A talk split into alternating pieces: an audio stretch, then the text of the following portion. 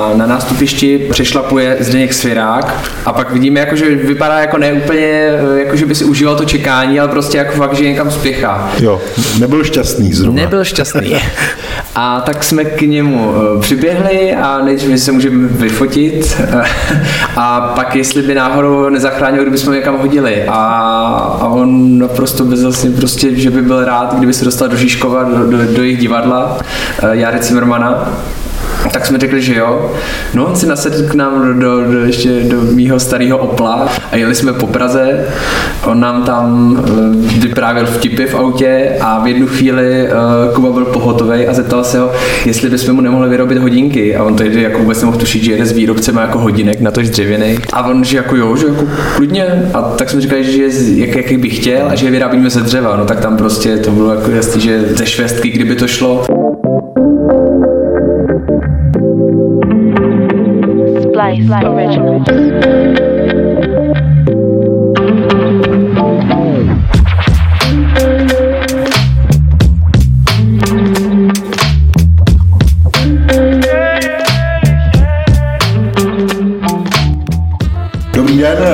posluchači, milí přátelé, fanoušci našeho podcastu Hlavou, srdcem a rukama. Já vás vítám u dalšího dílu. Tentokrát eh, z poněkud netradičního prostředí nacházíme se v kostele navštívení Pane Marie v Harcově, v Liberci. A to proto, že já jsem se vypravil za zakladateli značky Woodenland. Ta značka existuje už několik let a je, známá mimo jiné tím, že jako jedna z prvních u nás v České republice začala vyrábět kvalitní dřevěné hodinky na zakázku zakázku.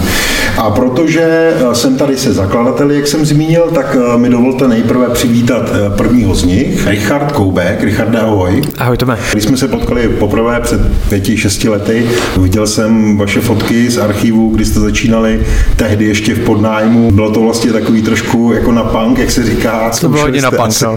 Zkoušeli jste asi jako, jestli vůbec vás to bude bavit a jestli to bude fungovat. A, a postupně jste jako přidávali, přidávali.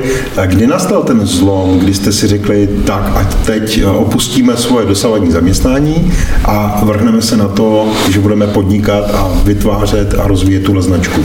My jsme na to chtěli jako trošku opatrně. My zase nejsme jako kaskadáři, že bychom dostali nápad a najednou jsme do toho skočili, vzali si stroje na leasing, eh, pronajali si dílnu, koupili nějaký eh, auto a tak, to zkou jsme nějaký opatrnější. Takže my jsme šli jako po malých krůčcích, kdy já jsem byl ještě dva roky z toho zaměstnaný, nejdřív na tři čtvrteční úvazek, pak na poloviční, pak už jsem jim tak jako pomáhal.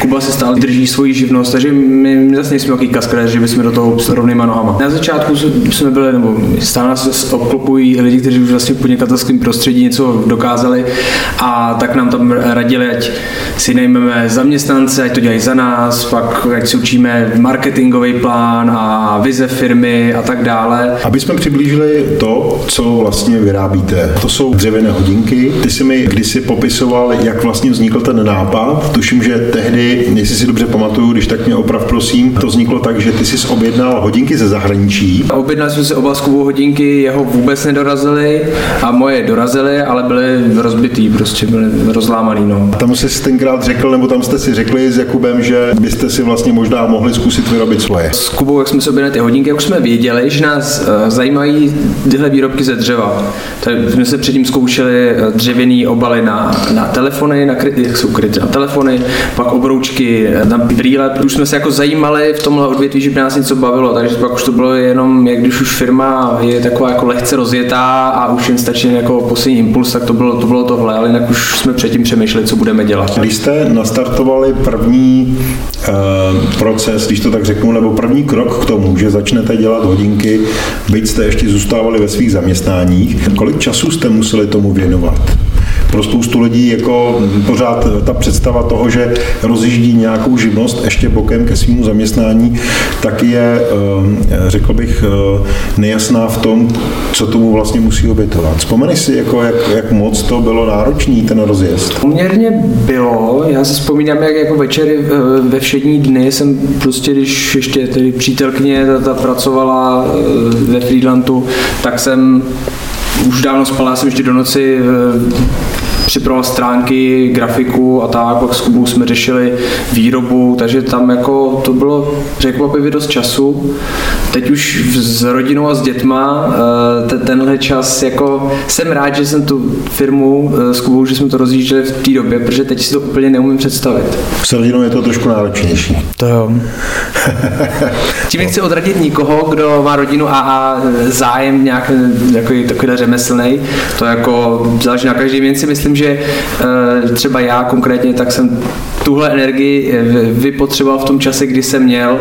Teď už by si asi nechtěl, ale zase třeba bych byl 10 let zaměstnaný, 15 v korporátu nějakým, takže bych jako tu, tu sílu střádal, ale Jasně. teď už ne.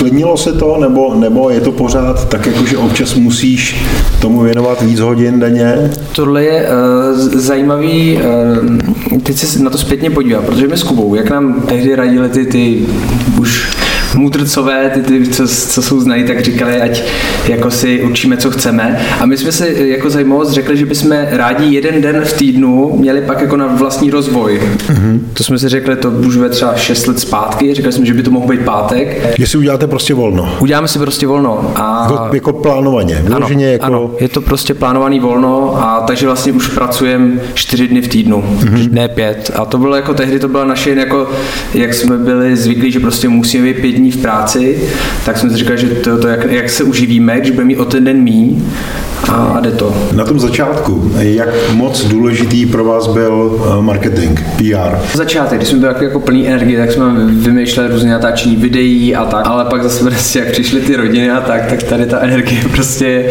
úplně nezbývá. Tak teď máme moc šikovnou marketačku Lucku a prostě to jako převzala za nás a dělá to, takže nás to neruší, když na to koukáme, na ty příspěvky, mm-hmm.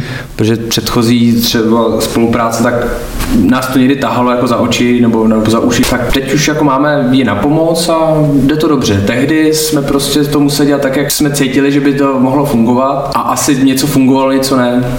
Takže na začátku jste to dělali sami ano.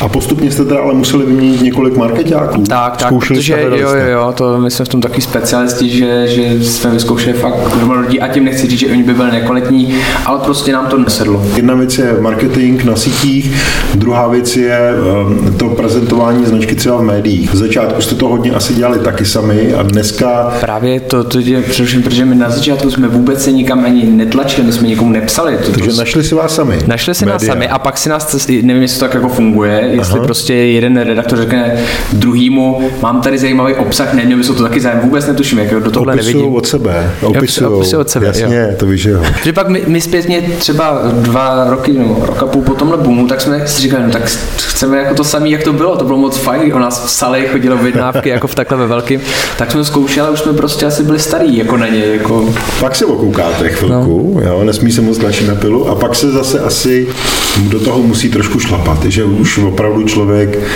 trošku ty novináře otravuje a, a vlastně musím Aha. servírovat něco úplně nového. Vy jste v té době mimo jiné šli i cestou toho, že jste zkoušeli eh, hledat ambasadory nebo lidi, kteří byli nějakým způsobem třeba známí, zajímaví.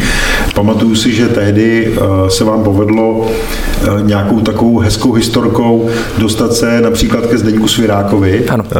který nosí vaše hodinky.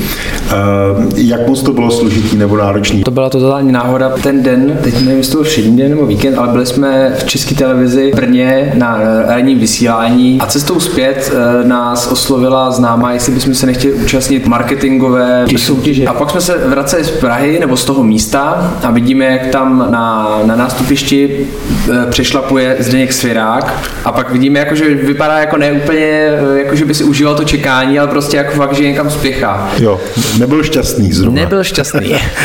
A tak jsme k němu přiběhli a nejdřív se můžeme vyfotit a pak jestli by náhodou nezachránil, kdyby jsme někam hodili. A, a on naprosto bezasně prostě, že by byl rád, kdyby se dostal do Žižkova, do, do, do jejich divadla, eh, Jary Cimrmana tak jsme řekli, že jo. No on si nasedl k nám do, do, do ještě do mýho starého Opla a jeli jsme po Praze. On nám tam uh, vyprávěl vtipy v autě a v jednu chvíli uh, Kuba byl pohotový a zeptal se ho, jestli bychom mu nemohli vyrobit hodinky. A on tehdy jako vůbec nemohl tušit, že jede s výrobcem jako hodinek, na tož dřevěný. A on, že jako jo, že jako klidně. A tak jsme říkali, že jak, jaký bych chtěl a že je vyrábíme ze dřeva. No tak tam prostě to bylo jako jasný, že ze švestky, kdyby to šlo. No, tak po, po návratu se hned rozjel pátrání, protože takový to centrum Jary Cimrman taky tanoval, Příchovice a tak, takže jsme hledali švestku, která tam někde byla jako rostla. Byla Přímo po... takhle, že z toho místa. Ano, aha, jo, jo, jo, aby, aby to fakt jako bylo echt pro pana Siráka. No, tak se podařilo, našli jsme švestkový dřevo, tady máme kus, aby jsme měli část tu samou, co nosí Zdeněk Svirák. Se objevilo dřevo, tak jsme ho zpracovali a poslali panu Svirákovi, ten nám pak zpátky poslal děkovací kartičku s jeho podpisem. No a tak jsme si říkali, tak to byla taková, taková hezká příhoda, ale teď prostě pokud Zdeňka Svěráka vidíme v nějakém médiu, tak tam ty hodinky má. To je úžasný. Jako svoji osobní věc. Tak. Byly ještě nějaký známý tváře, pro který jste buď to vytvářeli hodinky, anebo se kterými jste se pokusili navázat spolupráci? Protože dneska je to naprosto běžný. Tohle jsme přesně řešili i s naší marketěčkou Ludskou, že bychom rádi oslovili ty třeba, co my vytipujeme, že je sledujeme, že mají tak jako podobné názory. Třeba mě osobně eh, imponuje Jindřich Šídlo, tak jsem mu jako napsal, on napsal, že jako děkuji za nabídku, ale že jako nezávislý reporter to prostě musí odmítnout, ať se mu to líbí. Jasně. A jinak uh, máme třeba hezkou spolupráci uh, s Honzou uh, Řeháčkem, což asi lidi jak neznají, ale je to Koperník na Instagramu, uh, klučina uh, teď myslím, že z Jeseníků, mm-hmm. který se fotí se svým uh, ovčákem, který vlastně lidem připomíná, kdyby vlka, tak ten má moc hezký fotky a ten od nás má řemínek na své chytré hodinky, má i klasický dřevěný hodinky, tak od něj máme jako řadu moc pěkných fotek. To znamená, jdete občas i tou cestou těch jako influencerů, jak ano. se dneska říká, abyste zasáhli třeba i tu mladší jako cílovou skupinu zákazníků? Myslím, že u nás to má jako dva efekty, nejenže zasáhnout, ale tam pak je mm, podle mě mě takový jako stigma, když tam si je to ve spolupráci, spolupráce, tak prostě lidi už jinak si říkají, no tak to je zaplacení a tak. Spíš jsme rádi za to, že pak máme od nich hezké fotky, které my můžeme prezentovat, protože Jasně. my už pak jsme byli jako, jako vyhořeli i z toho jako um, nápadu, jak to vyfotit, tak takhle máme úplně jiný pohled na věc a je to jako kdyby podepsaný tím člověkem, který se s tím vyfotil. Jak náročný bylo dostat se do té fáze, že si opravdu stojíte za tím, že ty vaše hodinky jsou původní česká výroba, eh, kvalitní natolik, abyste si za ně řekli adekvátní cenu a zároveň eh, měli tu jistotu, že obstojíte v té šílené konkurenci, která mezi tím jako vyrostla. Protože, eh, co si budeme povídat, hodinky, brýle z dřeva, motýlky a další věci, eh, mně alespoň se zdá, že to je něco, co se objevuje čím dál tím častěji, ale ne všechny jsou na takový úrovni, aby za ně člověk chtěl dát i vyšší částku peněz. Jo? Byť to je třeba osobní dárek a na zakázku vytvořený, vyrobený, tak eh, jak vy se odlišujete od těch ostatních? U nás to funguje tak, že člověk přijde nebo přijde naše stránky nebo fyzicky k nám a může se buď vybrat hodinky, které jsou už jako před námi vyrobený, jak jsme se rozhodli, že vypadají dobře, anebo může si otevřít konfigurátor jako v autosalonu a tam si vybírá ty hodinky úplně podle sebe. My mu k tomu můžeme poradit, říct, jako, co podle nás by mohlo vypadat dobře, jaká kombinace, nebo si to vybere úplně podle sebe. A pak ještě jakoby nad to, eh, že ty produkty můžeme vyrobit z jeho vlastního dřeva nebo použitý materiál, co si sám dodá. Tak to je jako takový náš hlavní benefit. Ta kvalita, myslím, že už těch skoro bezmá 10 let už jako prověřila, že ty hodinky fungují, lidi se k nám vracejí, tak to je jako argument sám o sobě. Za tu dobu, skoro 10 let, kolik řádově hodinek prošlo vašima rukama? Ale neříkej přesný číslo, prosím. To asi přesný byste, ale kolem 2000 hodinek. To je docela slušná porce. Normálně z toho bolej ruce. jako, no, je to dost. Tam eh, velkou, velkou, tak podle mě taková čtvrtina eh, toho tvoří objednávky od velkých firm, kde to někdy byly po 100 kusech, 50 kusech, tak to si ukrylo dost. To se přece jen dělá, ta série se dělá rychleji, než vyrábět každé hodinky jiné, takže Ale tak jako je to, je to poměrně velký číslo.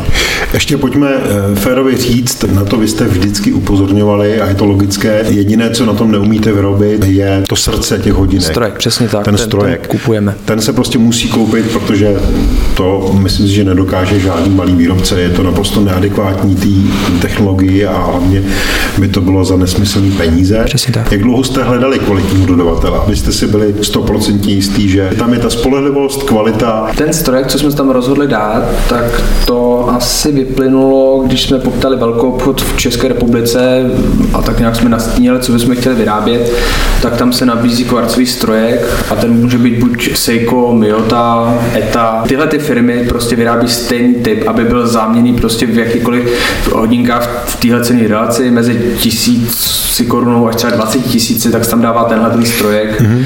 Už potom záleží na zpracování toho těla, kde právě může být z titanu, může tam být safírové sklo a tak dále. A to už pak mění jako tu cenu poměrně výrazně, ale ten strojek si myslím, že už je sám o sobě jako oskoušený rokama. Já nevím, kdy se začal tenhle ten strojek typově vyrábět si 80. léta a od té doby prostě to vyrábí stroje z, já nevím, na setinu milimetru úplně přesně strojově. Ta spoždění jako denní je tam prostě úplně jako zanedbatelný. To prostě ohledně strojku asi bylo jako jasný, jak, jak to udělat. Tam spíš jsme museli zjistit, e, protože standardně se strojek vkládá do ocelového pouzdra nebo plastového pouzdra a my jsme museli vložit do dřeva. Tak jsme potřebovali tam udělat takový ochranný prvky, aby to fungovalo prostě nejen týden, ale prostě klidně ty, ty naše hodinky, co mají naši známí, tím už bude k těm deseti letům, tak aby takhle dlouho vydržel. Jediné, co na nich bylo potřeba měnit, tak byla baterie jednou za dva, tři roky.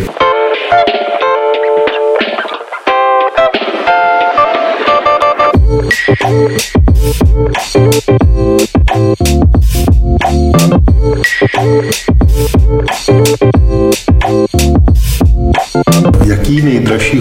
Si u vás zákazníci objednali a případně jaký byly nejsložitější nebo nejnáročnější celkově na výrobu? Nejdražší a nejsložitější a jako asi nejzajímavější byly hodinky uh, s mechanickým strojkem, uh, švýcarským ETA a tam nám hodinář řekl, že potřebujeme zase zajistit nějaké podmínky pro to, aby ten strojek mohl fungovat dlouho, taky kdyby ochranné atmosféře a jasně nám řekl, že ten strojek nesmí být uložený ve dřevě, v samotném dřevě. Prostě to musí ochraňovat taková kovová kapsle. Tak jsme začali s vývojem a udělali jsme hodinky, které se pohybují mezi 20 až 25 tisíci v závislosti na tom, jestli je tam safírové sklo a jaký to dřevo. A to je taková naše jako vlajková loď. To když jako opravdu zákazník chce mít fakt jako kvalitní hodinky, tak aby se rovnaly takovým těm, co pořídí v obchodě eh, s mechanickým strojkem, tak, tak to jsou tyhle ty. Já ti, Richard, moc děkuju za to, že jsi vlastně zhodnotil a zároveň motivoval možná spoustu lidí, ale zhodnotil, hlavně zhrnul takovou první skoro desetiletou historii vaší značky. A teďka se vrhneme, poprosím Jakuba kolegu, aby jsme se zkusili vrhnout do budoucnosti malinko. Jakube, ahoj. Jakub Šrýma, druhý ze spoluzakladatelů značky Woodenland. My jsme se takhle dohodli už na začátku, že si to kluci rozdělí, aby to bylo trošku svižnější. Máte za sebou skoro 10 let, to už jsme řekli. Jaký jsou vaše plány do budoucna? Já jenom řeknu, že postupně vy jste začali přidávat některé další produkty, ano. jako nadstavbu, doplňky. Můžeme klidně se o nich chviličku pobavit, ale jak sebe sami vidíte třeba za dalších 5-10 let? No, když se vrátím k tomu, že ty nové produkty, tak um, snažíme se dělat i teď stoly a jako trošku do toho zatahovat větší truhlařinu. A ne teda úplně automatickou, nemáme na to mašiny, takže stejně musíme chodit dál k truhlářům. Ale za těch 5-10 let samozřejmě teď úplně začátek je takový, že budeme stěhovat dílnu. Mm-hmm. To je jakoby takový náš start, kde jsme tady v tom kostele, je to tady úžasný, skvělý, ale vlastně i já, i kolega, uh, já už jsem přestěhovaný v Rychnově, kolega tam se bude stěhovat.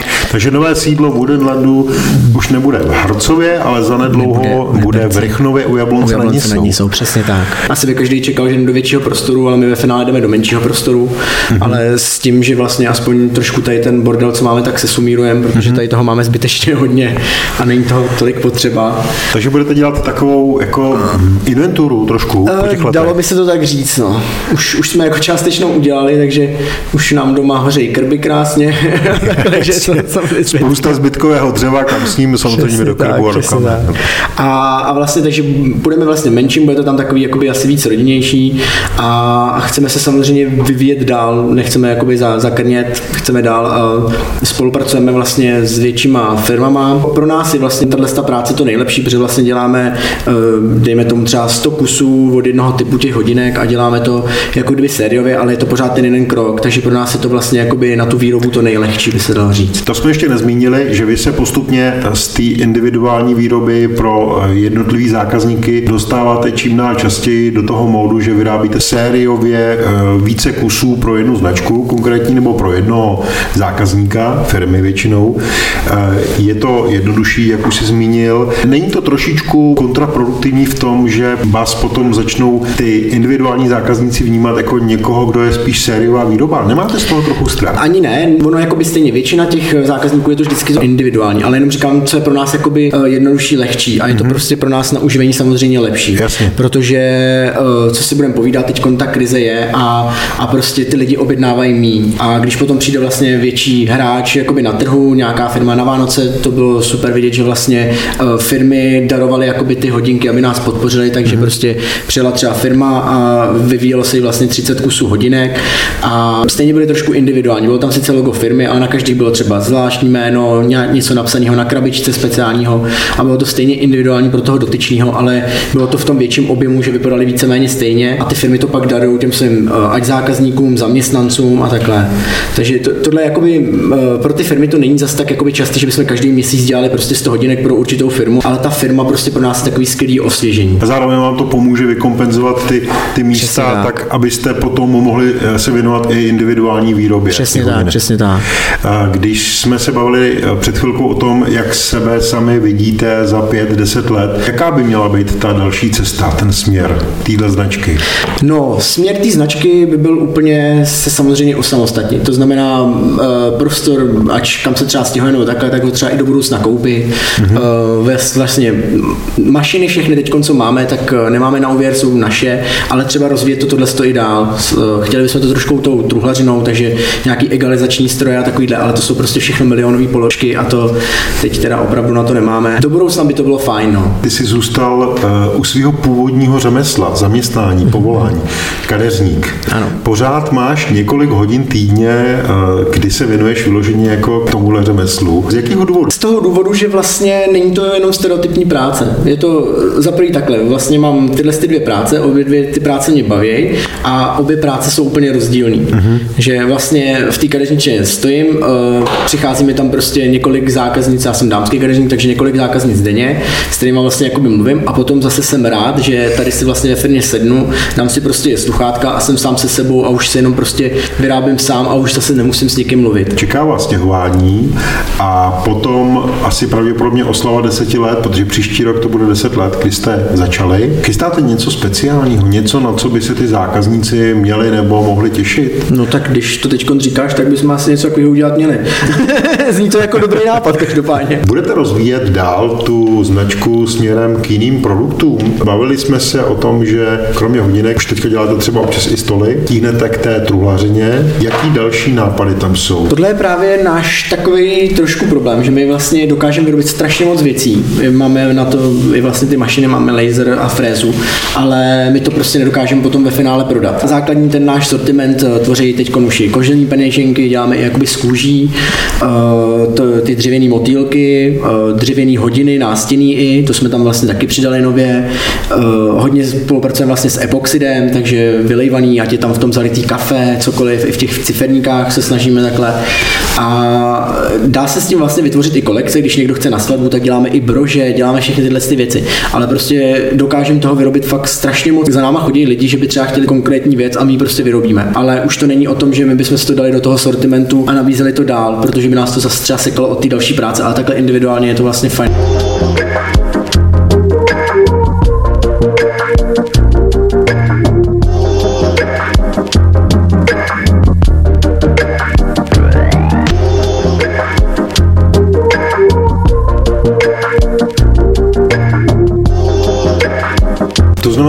Budete se snažit jako jeden z těch uh, směrů uh, posouvat k tomu, že budete dělat tyhle zakázkové věci? Určitě je to fajn, ale zase je to hrozně jakoby složitý s tím, že vlastně tyhle ty individuální zakázky, na to není furt čas. I ta cena tam je vlastně vyšší, protože to je jenom individuální jeden prostě třeba Jasně. produkt a, a to už každý jakoby taky nezaplatí. Takže sem jdou třeba i lidi, že si myslí, že to bude prostě za dvě stovky, ale to se nedá vytvořit za dvě stovky. No. Spousta lidí pořád má pocit, že uh, ty řemeslné věci jsou drahý, že si na tom říká ten řemeslník nebo designér jako šílenou marži. Přitom je dobrý asi těm lidem říkat, že dneska nejen ceny energií a pronájmu a materiálu výrazně rostou, ale i lidská práce jako roste. A vyrobit některé ty věci jsou, a to vy víte asi mnohem líp, eh, fakt náročný na čas, zabere to nějakou dobu a já vždycky jsem překvapený z toho, když slyším diskuzi mezi řemeslníkem a zákazníkem a ten zákazník říká, šmarja, vy za to chcete 4 tisíce korun. A teď ten řemeslník říká, no jasně, protože je v tom materiál, je v tom energie a já jsem jako to vyráběl dva dny, jsem dva dny jsem tomu věnoval, 16-20 hodin práce. To jako v podstatě není ani dvě stovky na hodinu. A stejně ty lidi mají pocit občas, že to je předražený. Jo. V tomhle tom se mi zdá, byť se to začíná snad trochu zlepšovat obecně, takže my Češi jsme pořád eh, takový, jako, že nedokážeme eh, pocitově se vrátit do toho modu, aby jsme uznali to, jak je to náročný na výrobu jo? a jako na čas hlavně. No to přesně teď, jak říkáš, tak my jakoby nemáme nějaký konflikty se zákazníkama nic, ale zrovna teď jsme řešili jeden takový delikátní, ten, kdy prostě teď je to zrovna na nový rok kožená peněženka a, a prostě se poslala ta kožená peněženka, kterou děláme, je to spíš takový jakoby vizitkovník, ale používáme to víceméně všichni jako peněženky, že do toho dáváme, dáváme peníze. No a přišel nám jenom e-mail od toho pána, že jsme lompové a že nám přeje brzký konec a že vlastně za co jsme si řekli tisícovku, že ho jsme teda pěkně okradli a prostě tak jakoby hnusně to jakoby napsal, že mm. prostě on kdyby to napsal slušně, tak i když to je zakázková výroba, měl na tom vypálený své logo. A ještě teda jenom, abych zmínil, tak nebylo to čistě za tisícovku, bylo v tom poštovní, nechával si v tom vygravírovat určitý své věci, takže ta samotná peněženka, která je ručně dělaná, kožená, ručně šitá, ještě, že to není strojově, tak stojí nějakých 690 korun. Ale prostě on, on najednou takhle, když to vlastně s ním jakoby řešil kulantně, že, že vlastně uh, ta cenová politika je individuální a že prostě se to nedá takhle řešit a, a že uh, dal tam i odkaz na konkurenční firmu, která to má ještě strojově šitý, vlastně vyjde to taky na tu tisícovku a že tohle je ještě ručně, že vlastně jaký tam jsou ty výhody, že se to tak neroztrhá, je to prostě jakoby pracnější udělaný, ale on furt prostě pan hrozně jakoby útočil a nebylo to vlastně vůbec příjemný, že, že to takhle jako to, pak teda jsme se dozvěděli, že to takhle ten pan jakoby dělá víceméně všude a se vším, no. Ale e, napsal nám vlastně, že jako nechápe, za co si říkáme takový peníze, že maximálně je stovku materiál. Naštěstí právě fakt opravdu spíš máme jakoby tu, tu chválu a jakoby ty lidi nás tom podporou, že jsou rádi, že něco takového děláme a takhle. A tohle je opravdu to, pff, jako to se nám hodně, hodně dlouho nestalo a hlavně jakoby, teda ještě takhle nikdo nám neřekl, že nám přeje brzký konec, tak to nás úplně uzemnilo. Když by si měl s tou zkušeností z těch prvních devíti, deseti let skoro uh, poradit nebo varovat před něčím uh, někoho, kdo se chystá teprve svoji značku rozvíjet, tak za sebe, uh, co bys poradil, čemu se má vyhnout, anebo naopak, co má jako um, preferovat, na co se má zaměřit každý nový tvůrce a zakladatel jakýkoliv značky? No, neposlouchat ostatní podnikatele, jako v určitých věcech teda, protože my, když jsme vlastně s Lišou začínali, tak byli jsme i na všech business školení varováni, že prostě podnikat dva kamarádi, takže už je jenom horší podnikat v rodině, ale že prostě dva kamarádi, že to je maximálně dva roky. Ano, to je klasická poučka. No. Klasická poučka. A my vlastně s Ríšou se známe od školky a jak teď vlastně, jak to bude těch deset let, tak eh, my za těch deset let víceméně jsme tak sehraní, že nemáme vůbec žádný konflikt. Víme, co od toho druhého čeká a vlastně jsme úplně každý jakoby rozdílný, ale tím to vlastně i funguje. To je mimochodem strašně zajímavý. Jste několikátý uh, vlastně host našeho podcastu Hlavou, srdcem a rukama, který na otázku, jestli naslouchal uh, odborníkům anebo zkušenějším podnikatelům předtím, než rozjel svoji značku, jestli třeba si udělal tak vždycky klasicky, že jo, průzkum trhu, uh, dokonalý marketing, rady, jak používat sociální sítě, všichni tak jako to valej do vás jako ze všech stran, tak skoro všichni včetně vás, odpovídali, že nic takového nikdy nedělali. Prostě, že se rozhodli, že to zkusej, dali tomu spoustu energie, času, jasně, udělali spoustu chyb, ale fungují. Často se jim vyplatilo i to, že nešli tou cestou těch rad, kterým dávali ty zkušenější, asi v dobré víře.